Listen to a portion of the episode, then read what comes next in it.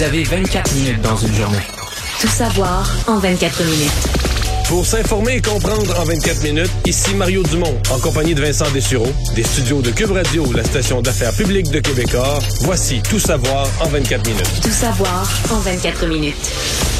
L'actualité déborde aujourd'hui, mais commençons par euh, la météo qui retient l'attention à la grandeur euh, de la province en raison de ce cocktail météo, tempête hivernale, tempête de pluie, Ouais. de verglas. Parce que des fois, il y a ce qui se passe en Ukraine, il y a ce qui se passe à Ottawa, au Parlement, mais il y a ce qui se passe dans ta cour. Ouais, quand on ouvre la porte euh, de tu chez tombes, vous. tu tombes derrière. Euh, ouais, parce que là, on parle quand même de météo difficile là, depuis Ouais, ce matin, ouais, un peu partout au, au Québec, où on a été frappé par différents différents éléments météo, dépendamment d'où on se place.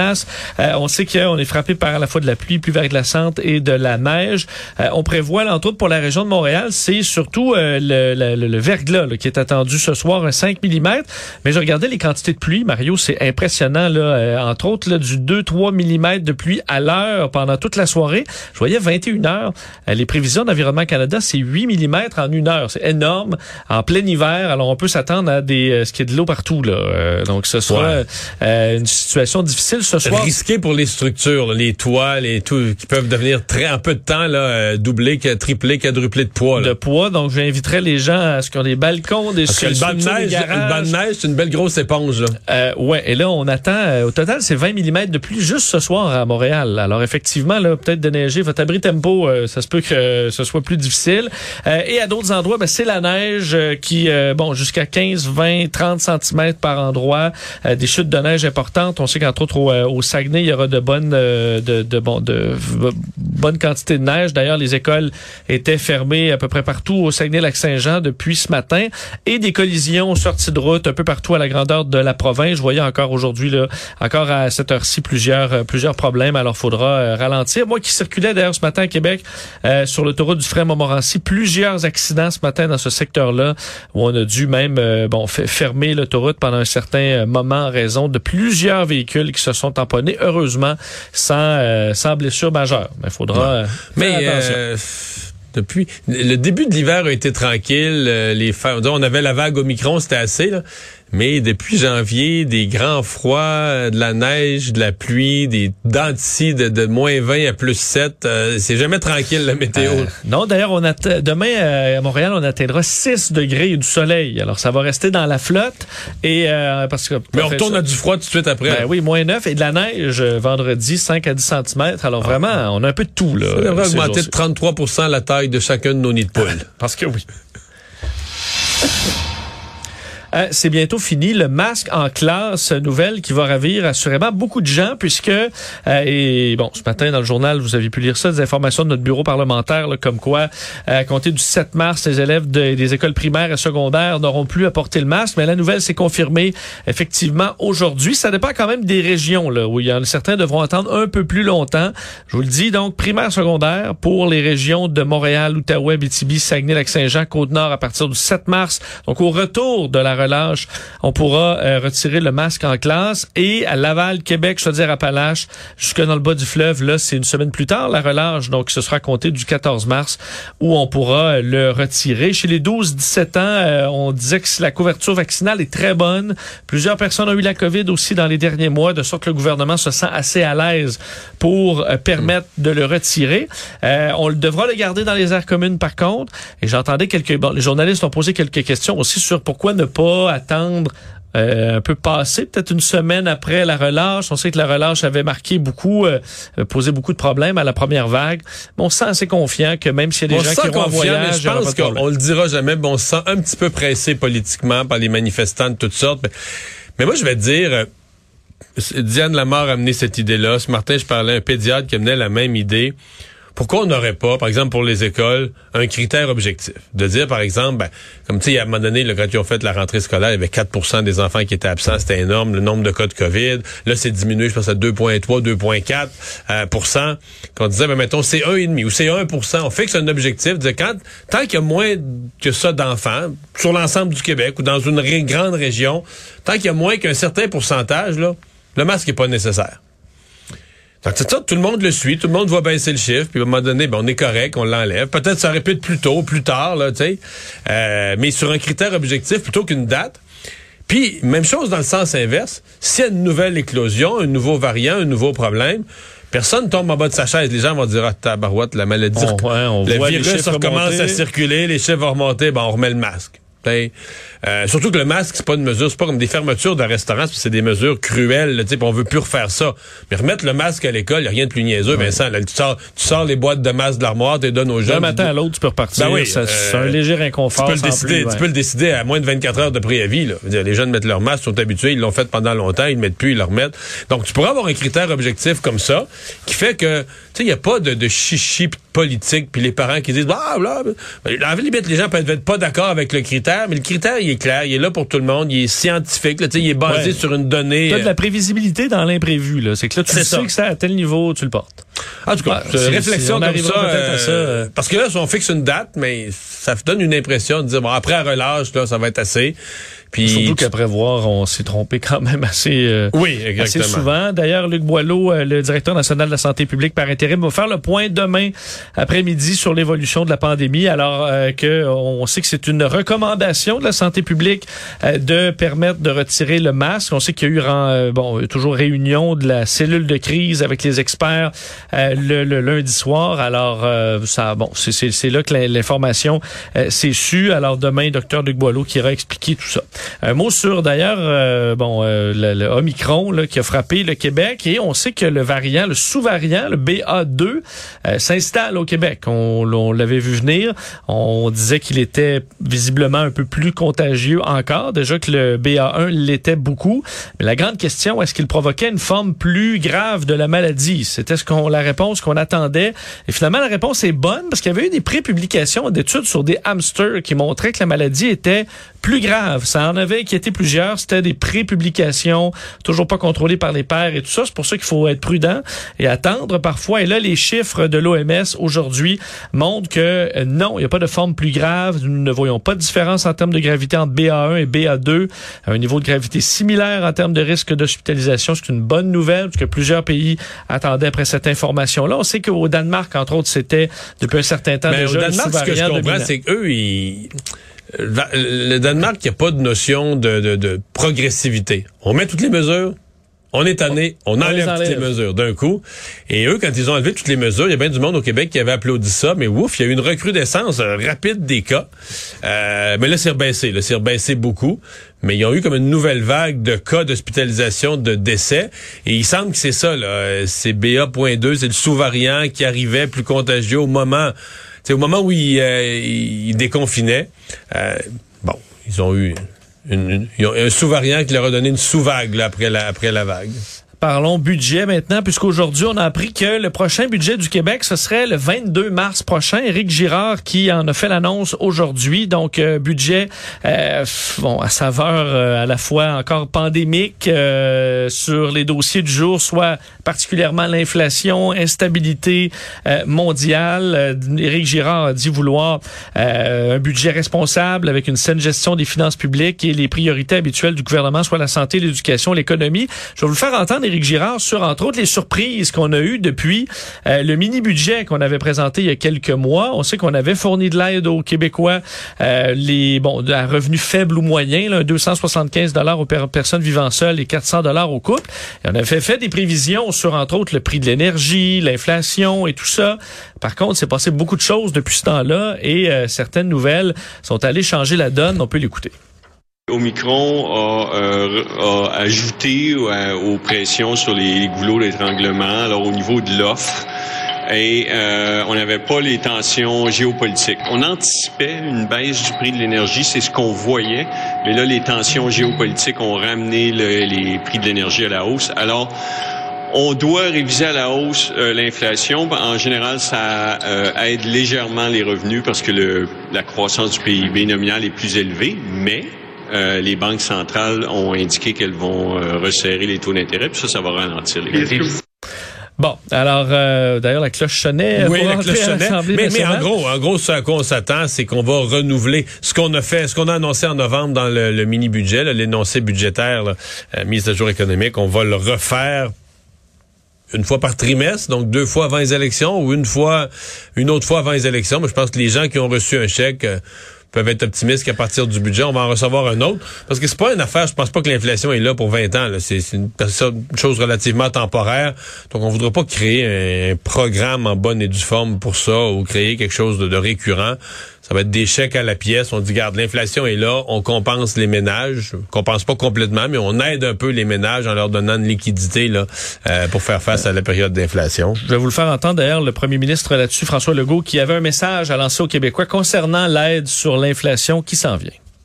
Euh, je vais envoyer un message aux Québécois. Là. Je suis très conscient euh, que l'augmentation euh, du prix des loyers, de l'épicerie, de l'essence fait très mal actuellement. L'inflation est très élevée, euh, dans des cas plus élevés que les augmentations de revenus des citoyens. Donc, euh, on va faire quelque chose. Je veux vous dire d'être patient jusqu'au 22 mars, mais on va vous aider, on va aider votre portefeuille parce qu'on est très conscient qu'il y a actuellement des difficultés pour beaucoup de Québécois à boucler euh, le budget. Donc, euh, on va venir vous aider. Euh, soyez juste patients, ça s'en vient le 22 mars. Bon, c'est que le dernier programme avait coûté près d'un milliard de dollars et bon, ça se termine d'ici mars. Ça veut dire des chèques? Beaucoup de chèques. En année d'élection. Oui, ça, tu.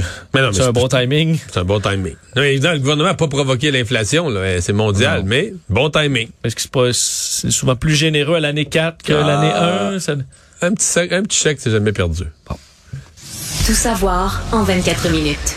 Ben, si vous regardez les marchés boursiers, aujourd'hui, est encore en baisse, euh, plus que les, les, tensions mondiales ont augmenté de tout un cran aujourd'hui, euh, alors que Joe Biden a fait euh, bon un, point, de presse expliquant que selon lui, le, le, c'était le début d'une invasion russe en Ukraine. On a vu d'ailleurs bon des, des, des, mouvements en territoire ukrainien, le temps d'ailleurs qui s'attend à une attaque de grande envergure de la Russie à, en Ukraine. Et aujourd'hui, Joe Biden qui lançait une série de sanctions qui étaient promises depuis depuis un certain temps, là, qui coupe la Russie des financements J'ai écouté une bonne partie de son point de presse. Là.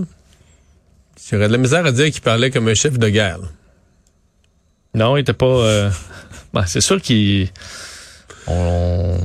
Reste, on peut dire rester calme devant la situation. un homme expérimenté, reste calme devant la situation. Ouais. Tu, mais... sens pas qu'il y a une poigne de fer là, face à Vladimir Poutine. Non, non, non, euh, Il annonçait une première tranche de sanctions, entre autres qui touche le financement occidentaux euh, et vise des élites russes. Là. Alors, essayer de figer des montants euh, pour des riches oligarques russes qui peuvent être près de Vladimir Poutine.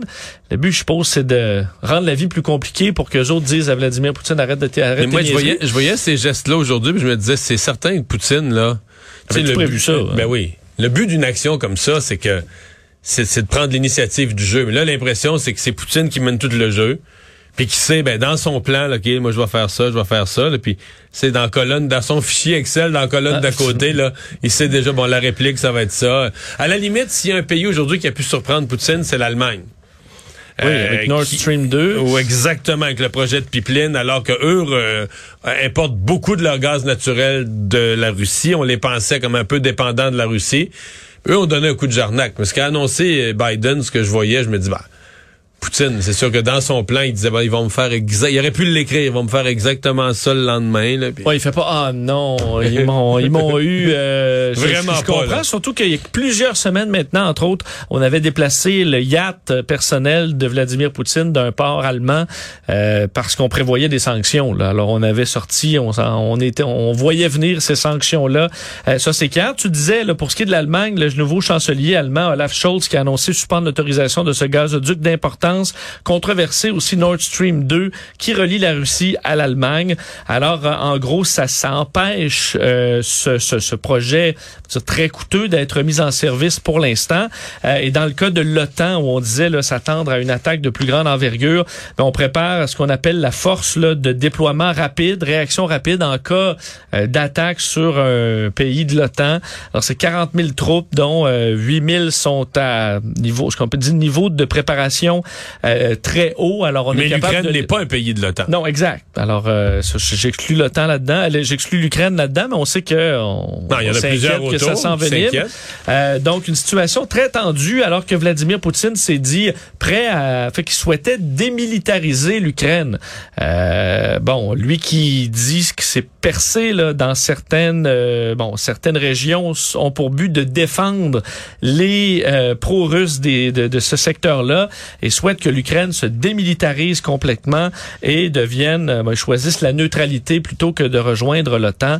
Alors une situation explosive, très complexe aussi, et euh, il semble pas y avoir de désescalade. Là, on voyait des promesses qu'on allait retirer des troupes de la frontière. C'est Si pas on- du tout ce qui s'est produit. Si on se fait au discours de Poutine, il y a 150 000 soldats aux frontières de l'Ukraine dans le but d'implanter la paix. Implanter la paix dans Enfin. un secteur qui est à eux. Voilà. Bon, voilà. Euh, action à Ottawa aujourd'hui alors que le centre commercial Rideau a dû être évacué quelques heures après son ouverture. Euh, centre commercial qui a été fermé pendant les trois semaines de manifestation. C'est un centre commercial qui est tout près euh, du Parlement.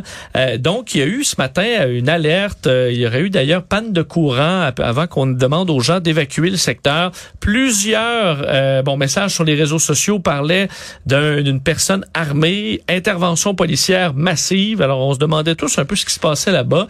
La police d'Ottawa a tweeté par la suite qu'il y avait eu un vol à, à possiblement main armée, que la personne était arrêtée avant de supprimer ce tweet-là euh, pour le remplacer quelques minutes plus tard par un message disant tout simplement qu'une personne avait été arrêtée Mais tu et que l'opération policière continuait. Je ne veux pas m'acharner sur la police d'Ottawa, qui nous ont pas impressionnés récemment, mais tu te rends compte de la gravité. là. Tu émets un message sur Twitter, mais c'est une communication publique dans laquelle tu dis, OK, l'opération est finie, là, les gens sont en sécurité. Parce qu'on dit il n'y a plus de, de danger Plus de pour menaces, le public. plus de là, danger. ouais. Bon. Puis là, plusieurs, ben, quelques minutes après, tu l'effaces. Et là, pour les gens qui l'ont vu, c'est comme, OK, mais il y avait Là, un... je peux te sortir de chez nous? Ouais, ou mais si tu, dire, si tu regardes pas Twitter toutes les 10 secondes, là, tu dis, OK, la police m'a dit que je pouvais retourner au, au, au centre rideau. Parce qu'il y a des gens qui étaient en, en lockdown là, dans leur commerce, à qui on avait demandé de fermer les portes là, puis se tenir loin des Puis portes. là, ils lisent que tout est correct. Ouais. C'est Ça, pas tu vrai. sors, puis il- après ça, quelqu'un... Non, non, ils l'ont enlevé. J'avoue, que- et surtout pas le Ça remplacer pendant longtemps, là, avant de le remplacer par un autre message plus vague, celui-là. Euh, bon, il y a quelques minutes, la police d'Ottawa confirmait que l'opération était terminée, mais que l'enquête suivait son cours, sans qu'on donne de nouveaux détails là, sur exactement ce qui s'est passé par, euh, de, de ce côté-là. faut faire attention à toutes les théories, parce que, évidemment, euh, ça s'est passé tout de suite après l'ouverture du centre commercial qui était fermé en raison des manifestations. Qui était fermé depuis trois semaines, là. En disant est-ce que c'est des manifestants frustrés et compagnie? Euh, Il n'y a rien de ça pour l'instant dans les informations qu'on a. Alors, faut être prudent sur ce qui circule sur le web. Mais ça se peut, parce qu'il y a des gens qui ont, des deux côtés, les pros et les anti-manifestants qui ont essayé d'in- d'interpréter ça de toutes sortes de manières. Mais ça se peut que ce soit juste le bon vieux réflexe qu'après une période d'instabilité, tout le monde devient très prudent. Je veux dire, je ne sais pas combien de fois, quand on a couvert, mettons, LCN, là, une alerte, ben, une bombe, vraiment une explosion, une attaque à la bombe quelque part, dans les 24 heures, là, Montréal, t'as une alerte à la bombe. Puis là, finalement, ben, c'est dans le métro. Puis finalement, ben, c'est un sac brun. Finalement, c'est un gars qui s'en allait travailler. Il a oublié son lunch. On devient hyper vigilant. Ben oui, parce que là, tout le monde se dit, il y a eu une bombe hier, je sais pas, moi, à New York, à Paris, tu sais, tout le monde devient nerveux de voir des bombes partout. Puis là, on est beaucoup plus rapide à dire, hey, plutôt de crier au gars, hey, t'as oublié ton lunch, on appelle le 911. Là, tu comprends? Dire, il y a un sac brun abandonné, un sac à dos. Fait que c'est tout, c'est peut-être l'hyper-vigilance, là, à Ottawa. Les gens sont nerveux, ça vient de rouvrir, il y a eu des manifestations, il y a eu ci, il y a eu ça. Peut-être qu'il est vraiment arrivé quelque chose. On a- il y a eu une rumeur de vol à main armée. Peut-être qu'il est vraiment arrivé quelque chose. Puis peut-être qu'on s'est énervé vite aussi, là. Ouais, c'est une altercation. Ça se peut qu'il y ait plus de police qui se présente euh, dans les Ben, minutes qui vont suivre qu'en temps normal. Euh, toujours sur le dossier d'Ottawa, euh, aujourd'hui, c'était euh, bon le euh, bon une tentative de, de, de, libération pour deux des organisateurs de cette euh, manifestation, Patrick King et Tamara Litch. Dans le cas de Tamara Litch, la principale organisatrice de ce siège à Ottawa, elle va rester en prison. Euh, la juge Julie Bourgeois de la Cour de justice de l'Ontario disait qu'elle voulait maintenir la confiance dans l'administration de la justice et qu'il y avait une possibilité possibilité substantielle que l'accusée commette une autre offense si elle était libérée.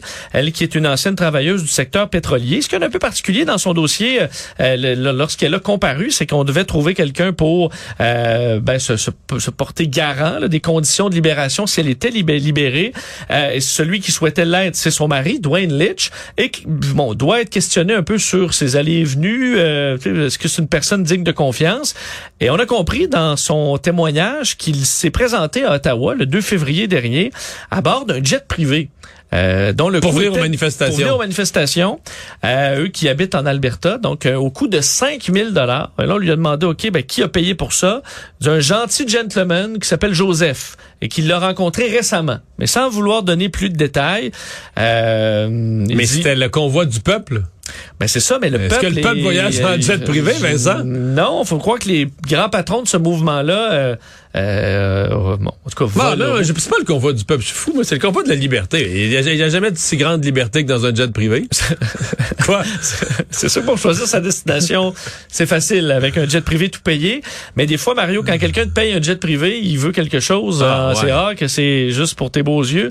Alors quand on sait pas qui paie des jets privés des organisateurs de manifestations comme ça, ça peut amener des inquiétudes. Alors, semble que la juge là-dedans, c'était source euh, d'inquiétude.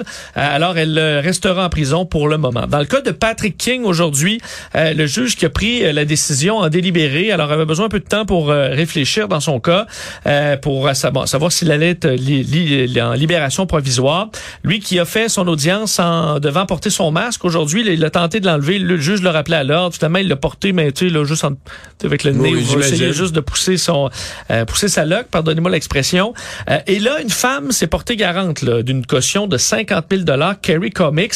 Elle fait beaucoup euh, confiance à Patrick King parce qu'elle le connaît depuis quelques semaines à peine. C'est une manifestante qui dit parfait, moi je vais donner 50 000 dollars, c'est la moitié de la valeur de ma maison.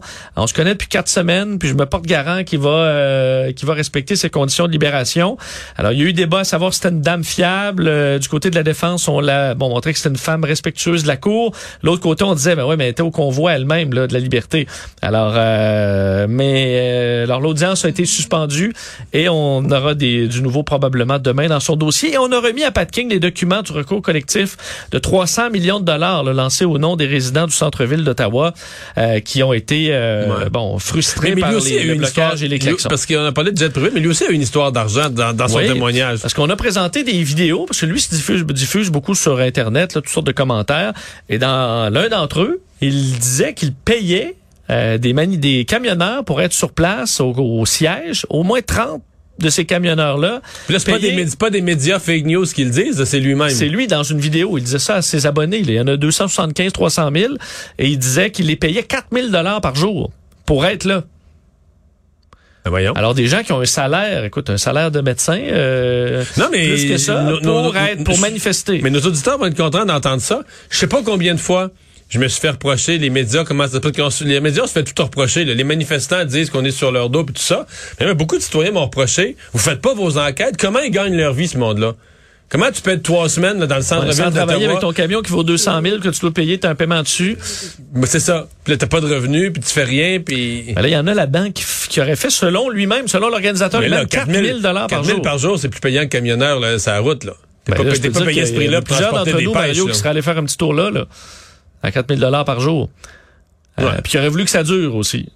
Alors, euh, ben, intéressant. On verra la décision du juge euh, demain. Et pour compléter sur le dossier euh, des manifestants, ben, le, celui qui aurait poussé notre collègue Raymond Filion lors d'une manifeste, lors de la manifestation, alors qu'il était en plein direct, poussé dans le dos, ben, l'homme en question s'est excusé en partie. Danny Di Genova a publié un message qui a été confirmé par les gens du droit. Un entrepreneur, père de famille. Ouais, qui dit qu'il s'est laissé emporter par les émotions.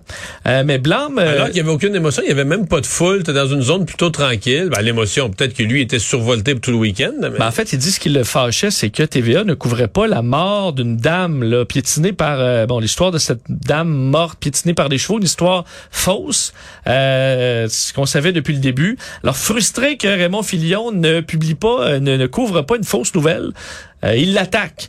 et ensuite disait que le fait... Mais, mais ce qui est fou, c'est qu'aujourd'hui, il dit qu'il s'excuse. Mais la fausse nouvelle, il la répète. Or, même la journaliste de Fox News qui s'est plantée avec ça, Elle, elle s'est rétractée. là. Oui, New York Times aussi qui avait euh, va- vaguement fait référence à ça, s'est Donc, rétracté. Donc tu te dis, OK, ça veut dire que il, il, il y a même plus il y a même plus de rétablissement de la, de la vérité. C'est que lui, il l'a jamais su. Là. Je, présume de sa bonne foi là-dessus. Là, J'excuse pas. Il faut qu'il paye devant la justice pour le geste épouvantable qu'il a commis, mais mettons au moment où il retourne chez eux, puis là, c'est un entrepreneur avec ses enfants, là, il capote un peu sur ce qu'il a fait. Mettons là. Tu dis là, il va sur Facebook pour s'expliquer, s'excuser, mais devrait au moins, il aurait au moins dû dire dans le message, bon Yann. euh, Je me suis planté. ben, tu sais, j'ai fait un fou de moi, que je me suis fait embarquer dans une fausse nouvelle. Elle a été démentie, la fille de, de, de Fox News. Ouais, puis on le voit sur toutes les. ça a été filmé par à peu près 50 caméras. Là. oui. Cet incident-là. Puis c'est un montage photo, là. Il, donc, il devrait être fâché contre le tricheur qui a fait un montage photo, qui a fait croire quelque chose. Parce que t'as attaqué le journaliste qui disait, lui, la vérité, finalement. Ouais. En disant de battre contre les fake news. Ouais. Curieuse époque. Curieuse époque. Résumer l'actualité en 24 minutes, c'est mission accomplie.